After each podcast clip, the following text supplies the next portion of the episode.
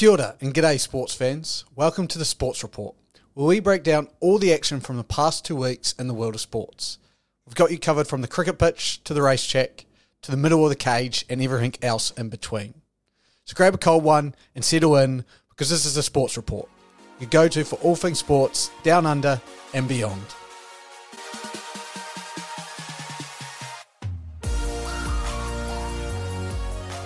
Husey, Lewis Hamilton has made the shock of the sporting world and he's moved to Ferrari in what I would have thought would have been described as a traitorous betrayal of moves. But interestingly enough, obviously, I live in England, Lewis Hamilton, British.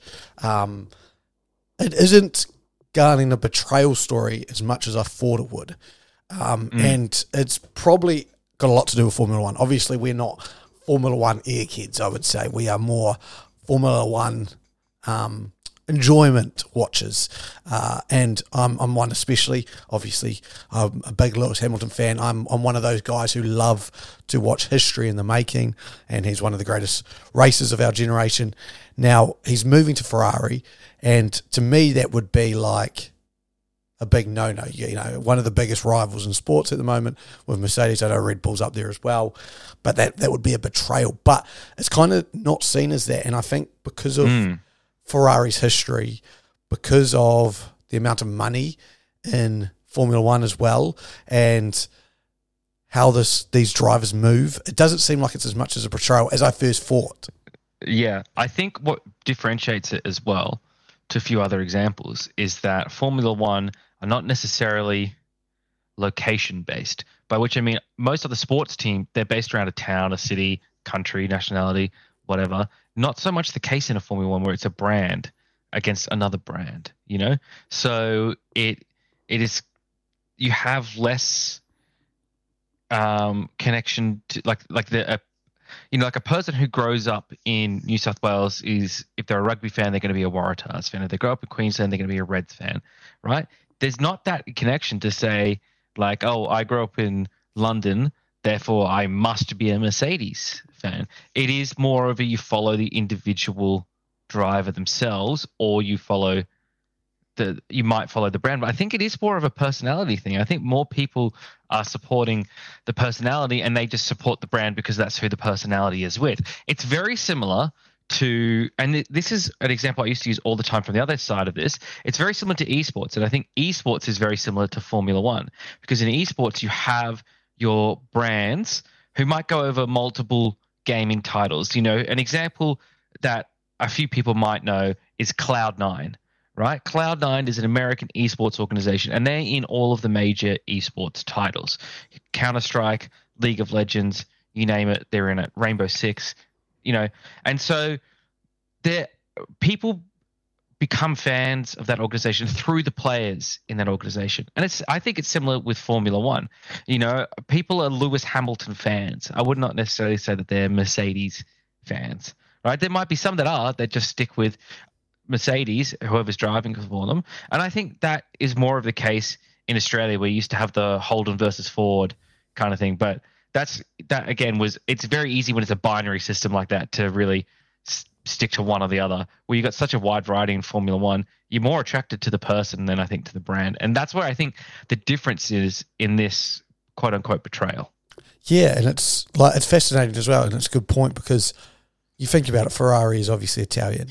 And they've just hired a British driver, which you would think is actually the biggest betrayal, but it's the greatest news for Ferrari in a very long time, which is crazy. Like stock rose, they're seen as the big winners here. He's got $100 million plus contract apparently. Like, I just sat there and I was like, you would think just about any other sport, a switch like this. And you know, I've got some examples written down, which are, you know, it would be the equivalent of Richie McCaw playing for Australia. Like, that's how it feels like it should be. But you've got like Luis Figo, who obviously went Barcelona to Real Madrid, which was big. LeBron James to Miami and the NBA. Bowden Barrett is the big one I kind of noted, where he moved from the Hurricanes to the Blues, which was kind of the first you'd seen a Super Rugby move like that, where the player chose to move. And he's still got quite berated by Hurricanes fans, as I believe was warranted. But again, it was, this doesn't feel like that. It feels more like this is a switch, and everyone's, yeah, as you said, all those fans of Lewis Hamilton thinks it's good for Lewis Hamilton. All those fans of Ferrari thinks it's good for Ferrari. And even the Mercedes fans that are out there, I don't think they're that, like, again, Lewis Hamilton's coming to the end of, he's 39 now, like, can't imagine he's got more than maybe 2, 3, 4 years left in the tank. So it's not like he was leaving at his peak. He brought them, you know, championship after championship. So yeah, it feels, it's one of those weird ones in sport where you go, you've got a guy completely moving teams at the end of next year. So, you know, Mercedes are still fans of him for this year at least. Ferrari's waiting to see what they get. And it doesn't feel like there's that amount of hatred out there that I think it is more similar to some examples I've seen out there in the media. The one that springs to mind for me is Tom Brady to the Buccaneers, right? Another one is Peyton Manning to the Denver Broncos, right? Both of them, like Hamilton, towards the end of their career, brought championships to their hometown. They're getting on in age. They've earned the right to sort of do what they want to do. I think if you're looking more, I think when you're the LeBron James one, he was at the peak of his career, or was arguably still reaching for his peak. He hadn't reached his peak, right? And he left. It was more of a betrayal because he left his hometown, because he was born in Akron, Ohio, and he played for Cleveland Cavaliers in Ohio, right? So there's that connection to place and to people again, where you're leaving them all behind and you haven't brought the championships. You've been to the finals, but you didn't win. You know, you've had some success, but you haven't taken the team to the next level. It's like, it almost, I would say it felt like you haven't finished your job here. You haven't earned the right to walk away yet. Now, he did come back and win a championship for them, and so that mollifies it somewhat. But at the same time, that's where I think the huge controversy and that was. When Tom Brady left the Patriots, I don't think there was a sense of betrayal from Patriots fans. When Peyton Manning left the Colts, I mean, he was more or less forced out the door anyway, but there was no betrayal when he went and won a championship for the Broncos as well. So I think it is a really, it's great to see that it can happen, to that someone can leave an organization like this and still have a good rapport with the fans, because they have had that success. They've brought them victory. They've done their job. They've done what they said they would do for these fans. They've repaid their loyalty, and now it's they're free to do what they want to do. And I think that is really key, a key comparison between the LeBron James example and the Lewis Hamilton. And an argument to that point, I would say, though, is with, and again, I totally agree with it, LeBron James didn't bring championships, but he was also not put in a position to bring championships with the rest of his roster, and the organisation didn't build enough around him. Now, saying that, this is where I believe it could link. If Mercedes were delivering a car that was still winning championships, I don't know if Lewis Hamilton would be leaving. I think because of the situation he's in at the moment as well, like, it's come out and say, you know, it was his dream since he was 10 years old. But we all know Lewis Hamilton. Lewis Hamilton, all he does, all he cares about is winning. Like, that is, and that's not a bad, like, any great of their sport, that is what we've seen from every single great. That's all they care about, and that's and it's valued, because, you know, if you get a winner, you want to back that winner. So my belief is, it may have been part of his dream, but if Mercedes were delivering on what they had previously, I don't think this move would be happening. And I think he sees it as, look, Mercedes aren't delivering. I get a chance to go into a Ferrari that has delivered somewhat, like there's been potential there. But yeah, as everyone's saying, I don't think it's probably the biggest news story of the past, you know, month. Or it was hilarious over here because it was obviously transfer deadline day in football. So everyone was saying the biggest transfer of the day was Lewis Hamilton to Ferrari next year. So that was quite funny, but it was to me like, everyone's saying and talking about this, but Red Bull are still clear favourites. Like, after what they did last year with Max Verstappen, is like, is this enough to move the needle this year and next year? I know new regulations come in 2026, so my assumption is Lewis Hamilton's a smart enough man to know something's going on, and Ferrari are are going to turn it on when those new regulations come in 2026. But yeah, it's a very interesting time in Formula One. And again, it is. This is building into. Again, we talked about last week on our rugby podcast about, you know, full contact, bringing characters into the game. How good is this story going to be for the next year in Drive to Survive? Like, you know, it's just this exactly is, what I was thinking. This is going to build exactly what they want. And as you know, I think it kicks off in end of Feb is Bahrain Grand Prix. So all that news headlines is starting to move. And from what I've read, we're about to have the biggest driver moves of ever. Like, there's so many drivers off contract at the end of this year. We could see potentially Danny Rick back into a decent team seat and stuff like that. Yeah. So yeah, look, lots going on in the Formula One world. Absolutely. But let us know in the comments, do you think this is a betrayal? Have you been betrayed by Lewis Hamilton, or is this just smart business by everyone all involved? In a week from today, the day of our recording this podcast, Super Bowl 58 will be played. It'll be a rematch of a Super Bowl that happened 4 years ago. It's going to be the Kansas City Chiefs taking on the San Francisco 49ers. A lot's changed about these two teams. One thing that has remained the same is Patrick Mahomes and Travis Kelce. Now, we've got a little bit to dive into this game. I think what we do first, before we get to who we predict our winner to be, I think we should go through how these two teams have got here, because it's a little bit a tale of two different teams, right? And it's a little bit of a flip of the script than the last time these two faced off in the Super Bowl.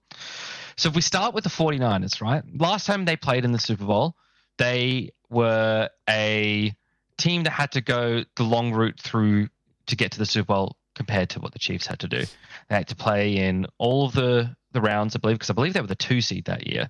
I don't think they were the 1 seed. I could be wrong, but I believe they were the 2 seed. They did host home playoff games. They did have good success, but they were a team that was, even though Jimmy Garoppolo had done a nice job to get them there were still questions about the quarterback. We look at them this time. There's questions about the quarterback, right? But I think Brock Purdy is in a lot more solid position than Jimmy Garoppolo is. Jimmy Garoppolo was well into his career by the time he made it to the Super Bowl. And you sort of knew what you had with Jimmy Garoppolo. And I don't think he had a lot of the tools that Brock Purdy did. I think Brock Purdy makes better decisions than Jimmy Garoppolo has. The 49ers have found, they spent all that draft capital on Trey Lance, but at the end of the day, it was the guy they took with the very last pick in the draft that ended up being the quarterback that they needed, the right fit for their system. And that's what I think Brock Purdy is, much more than Jimmy Garoppolo was he's a fit for this system of Kyle Shanahan's. He's got legs to escape when he needs to, but I think the thing that stands out the most for me is his decision-making. With very few exceptions, he's had incredibly good decision-making this entire year. I think the 49ers were very unlucky last year that in their championship game, he tore his UCL during the game and couldn't keep going into that game. The Eagles ended up making it to the Super Bowl because the 49ers lost all their quarterbacks, right? Christian McCaffrey was playing quarterback by the end of the game. This year, however, it's been a much smoother sailing. However, they have been challenged in the playoffs. They had a tough game against the Packers, and then they had a comeback win against the Lions. I think they've showed a lot of resiliency in these playoffs, which is not something they've shown during the regular season, and is arguably something that everyone who knows anything about Kyle Shanahan should be worried about, is his team's ability to stay resilient, to stay fighting, because I'm sure this is going to hurt you to be reminded, but 28-3, that those three words are enough to trigger an entire generation of Atlanta Falcon fans and Kyle Shanahan fans. So I think the 49ers have come into this a lot tougher of a team. We look at the Kansas City Chiefs now. The Golden Boys of the AFC have been to the AFC Championship game 6 years running. 6 years running, 5 years running, they've hosted the game. This year, they had to go on the road. This year was the first time Patrick Mahomes has had to play on the road in the playoffs in his career, and he did it in 2 games against 2 very good opponents. They started out in the wild card round hosting Miami, where water was literally freezing in people's bottles and beer in their beer cans. Idiot Miami fans were out there without shirts on, and I believe double-digit numbers of those fans went to the hospital for hypothermia and pneumonia after the game. So Miami's play on the field was just about reflective of their fans' behavior off the field, where they were. There was pretty much a no contest. It was pretty much the Chiefs are going to win this. You know, everything went against Miami. Tua playing in cold weather hasn't got great stats in that. Tua playing on the road hasn't got great stats there. Playing in Kansas City, they've got pretty damn good stats there, especially during the playoffs. So that was a bit of a non-event. We're not even going to talk about that. Then we have the game in Buffalo, a game that should have gone to overtime except for a missed kick by the Bills field goal kicker. However, the Chiefs played on the road for the first time, literally copping snowballs from the Bills fans while they're trying to catch footballs, which to me, I think I ranted about last time. You should be banned for life if you do that. It's unsportsmanlike. It's not about sports, and it's the organization themselves should be punished for it. The Chiefs, though, survived that test against Josh Allen in the game where Josh Allen was put on this podium of, like, this is the modern NFL quarterback. This is what every team needs. Every team needs a Josh Allen. However, what did I say in our podcast that week? I will never bet against Mahomes. And it came through for me once more. It came through once more. He put his team in a position to win. AFC Championship game. A game that I think everyone was expected to be dominated by offense, because that's what we saw in the Bills-Chiefs game. It was a relatively high-scoring affair. And now you're in Baltimore with Lamar Jackson, MVP presumptive, right? Had an incredible year. Had a great offense under first-year offensive coordinator Todd Monken. And yet the Chiefs' defense clamped down hard. A Chiefs' defense that was missing some pieces clamped down hard, held them to 10 points. The Chiefs themselves were held to 17 points as well, right? So this was a much more of a defensive battle than I think a lot of people were expecting. And that's what leads me to the Super Bowl now, right? The Chiefs and the 49ers, I think this is going to be very similar to that first Super Bowl that they played, where for three quarters, it was a defensive slugfest. Mahomes was throwing interceptions, which he hadn't done in the playoffs before. The 49ers were moving the ball, but they couldn't quite convert it into points. There were some mistakes here and there. And then the fourth quarter, Mahomes switched on, made some great plays, and put the Chiefs in a position to win. A lot has been made. I'm going on a little bit of a tangent here, but a lot has been made about quarterbacks and comparing quarterbacks in recent weeks, because I think we are really blessed at the moment in the NFL to have so many great quarterbacks across so many different teams. I don't think we've seen this level of talent for quite some time. You know, harkening back to sort of the early 2010s when you had Brady in his prime, Peyton Manning in his prime Ben Roethlisberger, Aaron Rodgers coming into his prime, Eli Manning still winning Super Bowls, Joe Flacco winning Super Bowls. Like, you had really good quarterback, and you had quarterbacks in there. Drew Brees as well. You know, they had a lot of these quarterbacks, and they had quarterbacks that never won Super Bowls, like Phil Rivers as well. You had a great amount of talent there. I think we're seeing a similar generation here, you know. But at the end of the day, what separates Brady from all those quarterbacks in the past is what's separating Mahomes from all those quarterbacks in the past as well. He's getting to Super Bowls. He's winning Super Bowls. At the end of the day, right, the only stat that matters in the NFL is who wins the Super Bowl, right? That's the only stat that matters at the end of the day. That is what every NFL team, their objective of the season is to win the Super Bowl, right? From your Carolina Panthers, the worst team in the league, all the way through to your Baltimore Ravens, San Francisco 49ers, top seeds in their respective conferences. That is your goal, is to win the Super Bowl. So that's the only stat that matters at the end of the day. And that's the only stat that Mahomes is consistently getting over all these other quarterbacks. He got it last year against the Eagles, right? He was slaughtered against Tampa Bay in that Super Bowl when he had no offensive line. But, you know, the Rams did it against the Bengals.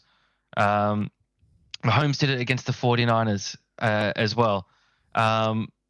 And I feel like I'm missing a Super Bowl in there, which is crazy to think about. No, because this is his fourth Super Bowl. He's won two, lost one. And he's been to six AFC Championship games, right? First day. Correct. He's won four of them, and he's won two Super Bowls with a third on the line here. That is winning. That is Brady, right? Brady is very similar to Mahomes in that there are other quarterbacks out there that you could say maybe are more talented, right? But he's the one that wins. And that also feeds into coaching as well. And that's where I think this game could come down to. This, I think, is my point of differentiation, is Andy Reid versus Kyle Shanahan. Andy Reid lost some Super Bowls. He adjusted, started winning some Super Bowls. Kyle Shanahan, he's lost 2 Super Bowls. One as an offensive coordinator, one as a head coach. Can he adjust and win this one? I think this is his best chance to do it. I think this Chiefs team is weaker than the Chiefs team that won the Super Bowl 4 years ago. I think the 49ers team that's playing in this Super Bowl is stronger than that 49ers team. I think the quarterback is better. I think the running back is better. I think the receivers are better. I think Brandon Ayuk has developed so far. He's developed beyond Deebo Samuel, who's still a legitimate number 1 wide receiver in his own right. Kittle has continued to get better. The defense is flying around and is better. So I think this is Kyle Shanahan's best chance to win a Super Bowl. That being said, I'm still picking the Chiefs. Because you don't bet against Mahomes. I see what you're saying here, and I agree with everything you've said. But the past 2 times I've bet against Mahomes, and it hasn't worked for me. So when you're in a hole, there's only one thing you can do, and that's go all in against Mahomes. I need someone to stop it. I can't handle it. I can't handle the Chiefs winning again. Again, it's that success creates hate. You know what I mean? Yeah. Like, again, I actually quite like Mahomes as a person. Like, he's a likable person, but I hate seeing him win now just because he's done it so often. Now, saying that, I also love seeing history in sports. So you, again, when you see greatness, you love seeing it. And to be able to sit here and say Mahomes, I get to grow up watching Mahomes play is awesome. You know, I get to grow up watching Brady and Mahomes play. Like, I could have 2 generational quarterbacks back to back. But saying that, I always wanted to see Brady get beat. I'm hoping that I can see Mahomes get beat this time because purely just from a selfish standpoint that I don't want to see Mahomes, Taylor Swift or Travis Kelce win. And the other day my girlfriend called Travis Kelce hot, so now I have to have internal hate for Travis Kelce because that can't just stand. Double reasons. Yeah, exactly. I can't have that happening. Look, my girlfriend called Jason Kelce hot, so I've got that. That's respectable. Like, you know, like that's a beautiful looking man. Yes. And she said it's because he reminded her of me. So I was like, okay, I could take that. Wasn't he? He was nominated for World's Sexiest Man. Sexiest Man. He came second as well. Second to, I don't even know who. Who doesn't matter. Yeah, exactly. He's still up there. Yeah. That's the one. So, look, I'm all in on the 49ers. I think a lot of what you've said is going to be correct. I think it's going to be defensive until someone makes a great offensive play. Can they stop Mahomes? Like, you know, as much as it was a defensive battle last in the AFC Championship, Mahomes still played one of the better games he's probably played this year. Like, I just thought he picked the Ravens apart. So, look, I'm invested in it. This is definitely good for American football again. I think all of these games have been high ratings. I think they're going to absolutely kill it with this Super Bowl as another high rating game. I think this is what the NFL does. It puts on great games with spectacle. Great story. It is. And so many storylines and this and that. And what a season it's probably been and coming up to the penultimate game. Yeah, look, if the 49ers win as well, it's a great story. You know, you have so many storylines. You know, Mr. Irrelevant quarterbacking a team to a Super Bowl win. Christian McCaffrey and Kyle Shanahan, their dads won a Super Bowl together. Christian McCaffrey's dad played tight end for Kyle Shanahan's father, who coached the Denver Broncos at the time. So history, you know, time is a flat circle. There's that in there. You know, the 49ers getting redemption for that Super Bowl 4 years ago. Lots of storylines within that. And, you know, it's real deserving players getting a ring. You know, your McCaffrey, Kittle, things like that. So Trent Williams as well. So I think there's great storylines on both sides of it as well. So I think we're in for a treat. I think it is, as for a Steelers fan, it'd be hard to swallow if the 49ers win, because then they have 6 Super Bowl rings like us. And then if the Chiefs win, they've got 4, which is, you know, starting to catch up. So it's kind of, but, you know, it's at the same time, in either case, it's history, it's greatness, it's storylines, it's everything you want in a Super Bowl. Can I push you for a final score? If you were to pitch out a final score, what are you thinking? I'm thinking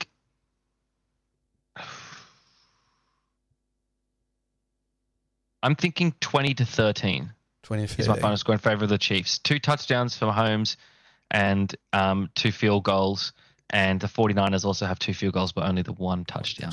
Yeah, I like that. I can see that happening. Touchdown to Kyle Juszczyk for the 49ers. Oh, yeah. You like that. Spicy. I like that. Yeah, I do like that. I do like that. A little bit of spice. A little catching the Chiefs off guard because I don't know if they'll be able to conventionally score on them.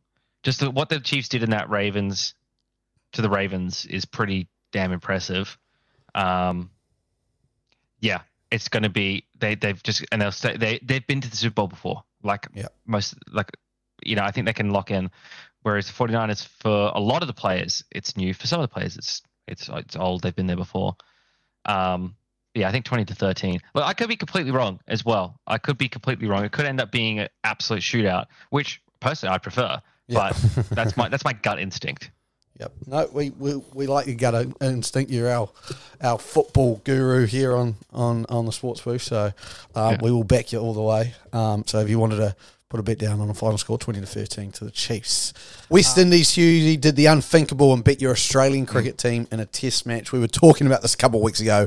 The West Indies were well beaten, and I was talking about how great this Australian cricket team was. And then all of a sudden, turn around, play a test match, and the West Indies stun the great Australian cricket team and get a win seemingly out of nowhere. They still didn't look great with the bat, but some hearty West Indies cricket got them over the line, and which I am thinking is one great upset. They were written off, told they weren't good enough, and just, again, we haven't seen a good West Indies test cricket team in a very long time, and to go into Australia and get the win was massive for, I think, cricket and test cricket as a whole, but West Indian cricket as well. Saying that and talking about that victory, which I think it was about 19 runs in the end, and a famous, I think it was Shamar Joseph, if I'm pronouncing that right, the young West Indians fast bowler who pretty much broke his foot the night beforehand and then came out and took the match-winning wicket, showed a lot of heart. And so I thought, let's dive into what is the greatest upsets in sporting history, or just some upsets that we like quite a lot. Now, I'm going to kick us off. I've got 3 of my upsets. The first one is it's not a one-off upset. It's more of a season-long of upsets that no one could believe happened. It's Leicester winning the Premier League in 2015, I believe it was, 2015-2016 season, where, it just kept happening, and you just kind of sat there and went, is this going to happen? Is this going to happen? Is this going to happen? And eventually it happened. It was one of the greatest stories, I think. It's probably going to be the greatest story of the century. We'll be looking back in, the late 2000s, the late 2100s, and you'll be sitting there and going, how did someone like Leicester win the Premier League? Especially now when we're looking back, even now, you look back, this was, under 10 years ago, and guess what? They're playing in the Championship. They're not even in the Premier League anymore. So that's kind of just say something about where that win came, where that upset came from, and so on and so forth. Second one of mine is an individual piece of just amazement. Now, Mike Tyson was on a run. He was the deadliest man in the world. Would put him in the ring with anyone and you'd be like, yeah, he's going to win. Buster Douglas takes a fight. He's a 42-1 chance of winning. Not great odds, and does the unthinkable and beats Mike Tyson. And the reason I love this is there's lots of boxing ones you could go. When Muhammad Ali bet Sonny Liston, then when Muhammad Ali bet George Foreman, but those ones, as much as I think they are upsets, Buster Douglas didn't really achieve much else other than this. And again, he's had an illustrious career in boxing. If you become the world heavyweight champion, you're a pretty good boxer. But to beat prime Mike Tyson was just something different. And I still watch, I've seen videos of this. Yeah.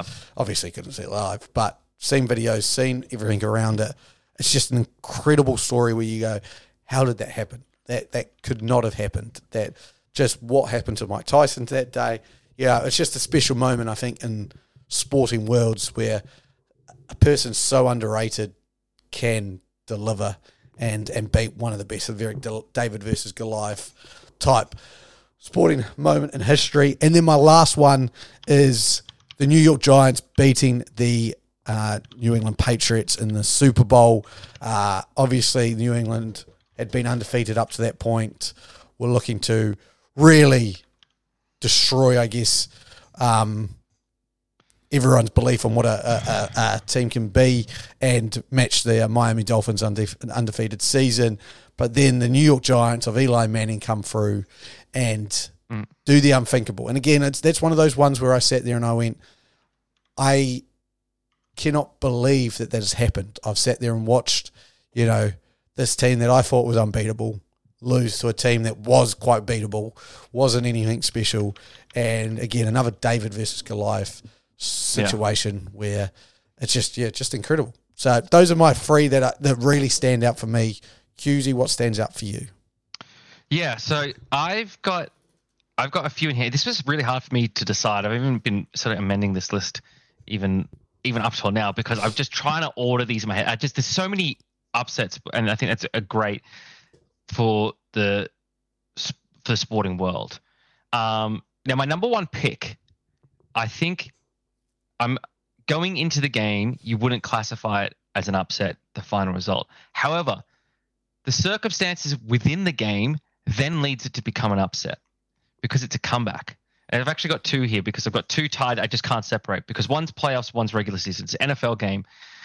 It is the comeback, which is the 1993 playoff win of the Buffalo Bills over the Houston Oilers, where they were down 35-3, the largest deficit in an NFL game to ever be overcome, up until the second game, which is the Minnesota Vikings in 2022, only 2 years ago, where they overcame a 33-point deficit to win the game.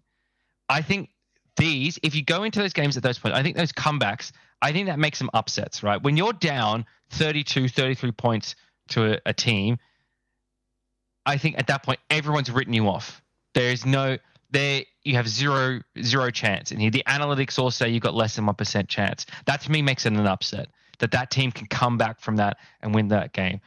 The thing about it as well that makes it that much more impressive to me is that they have less time to pull off an upset compared to like the Giants and the Patriots Super Bowl. Yes, a fantastic upset, but the Giants had the whole game to beat the Patriots, right?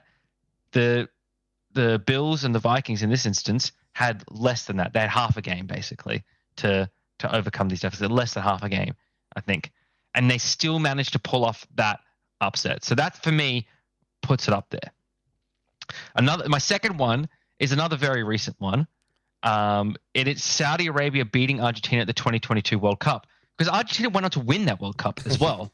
We can't forget that. Argentina is the World Cup champions, and Saudi Arabia beat them, right? Saudi Arabia. Who could ever have seen that coming? For the eventual world champions, Argentina, they took them on and they won. That for me was flabbergasting to see that. I'm not a big football fan, EPL football, soccer football, whatever you want to call it. I don't watch it that much. I watch the World Cup. I love watching the World Cup, right? Because I love watching the Rugby World Cup as well. I love international games. That to me was shocking, just absolutely shocking. Completely upset the dynamic of the World Cup as well, because there were questions now about Argentina, about Messi, will he ever get it? And things like that become amplified. So I thought that was an incredible upset.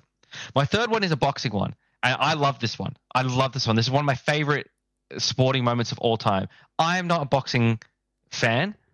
I don't watch boxing. Boxing UFC have minimal appeal to me. But I watched a short documentary on this one, and this was Andy Ruiz beating Anthony Joshua. It's one of those classic ones. It is an absolute tortoise and the hare story. And once I got Anthony Joshua ripped, fucking jacked, just an Adonis of a human being. The other side, you got Andy Ruiz, who looks like he would offer you a decent rate to do your gardening for you, or he's someone you see down at your local gym, right? You would never think, oh, yeah, this guy's a professional boxer. And then you see him get in the ring with Anthony Joshua, and you're like, this guy's toast. This guy's going to get the shit beaten out of him. Like, have they done like an amateur versus professional like matchup or something? And it all turns on one moment in this thing. As I said, I watched this documentary and I was obsessed with it. And it all fell on one moment where Ruiz clipped Joshua in his ear and upset his equilibrium, upset his balance. And it put Joshua into a situation he'd never been in before, where he wasn't in control, where his body wasn't responding to what he wanted it to do. Like, he'd been hit before. He's been pummeled before. He's been hit in the face, hit in the body, hit all over. He hadn't been hit in the ear before. He hadn't had his eardrum equilibrium messed up. And it was really interesting watching fighters like Mike Tyson and Evander Holyfield explain that and what that does to a person, and how even within the fight, Joshua was able to come back from that. And so, again, even within the fight, people started riding off Ruiz again until he just landed a couple more great shots and Joshua was just out of it, was just done in the fight. And that, for me, I love that, because it was not only a huge underdog story, but it was also resiliency from Ruiz to stick in there. It's a real-life Rocky-type story, like just continuing to hit, continuing to absorb the hits. And it's an absolute don't judge a book by its cover story. It's everything you want in an upset. I thought that was absolutely brilliant. And I had an honorable mention here because our other podcast is a rugby podcast. So I just don't think we could get through this without having a rugby one in there. So my honorable mention is Japan beating South Africa in the 2015 World Cup. Similar to Saudi Arabia beating Argentina at the Football World Cup. Out of left field. Who would have expected it? And bonus, South Africa lost. So what more could you want? What more could you want? Yeah, you can't ask for much more than that. Yeah. But yeah, no, I love all of your ones as well. Yeah, those comebacks, especially those game comebacks, the Vikings one, I vividly remember. Yeah, and you just see them coming back, and I was in shock. We're in a group chat, a football group chat, and the text flying back and forward in there, it was stunning. I don't think you could have had. I think the only thing that would have shocked us more is if Australia had been invaded. Like everything else, like it was like the most surprise and just shock.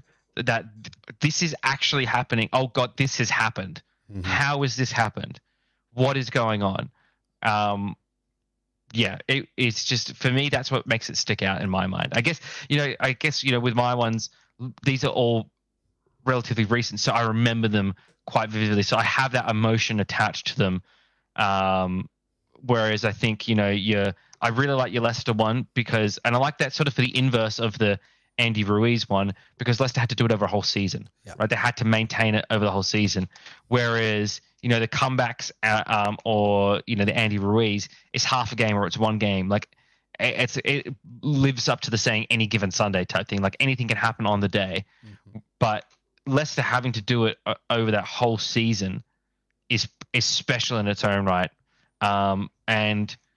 Yeah, look, for me, I just didn't pick it because I didn't want to pick the same ones that you picked, but I think it's a deserving number one. Yeah, totally. I think it'll be one that'll live in the history of sport for a very long time.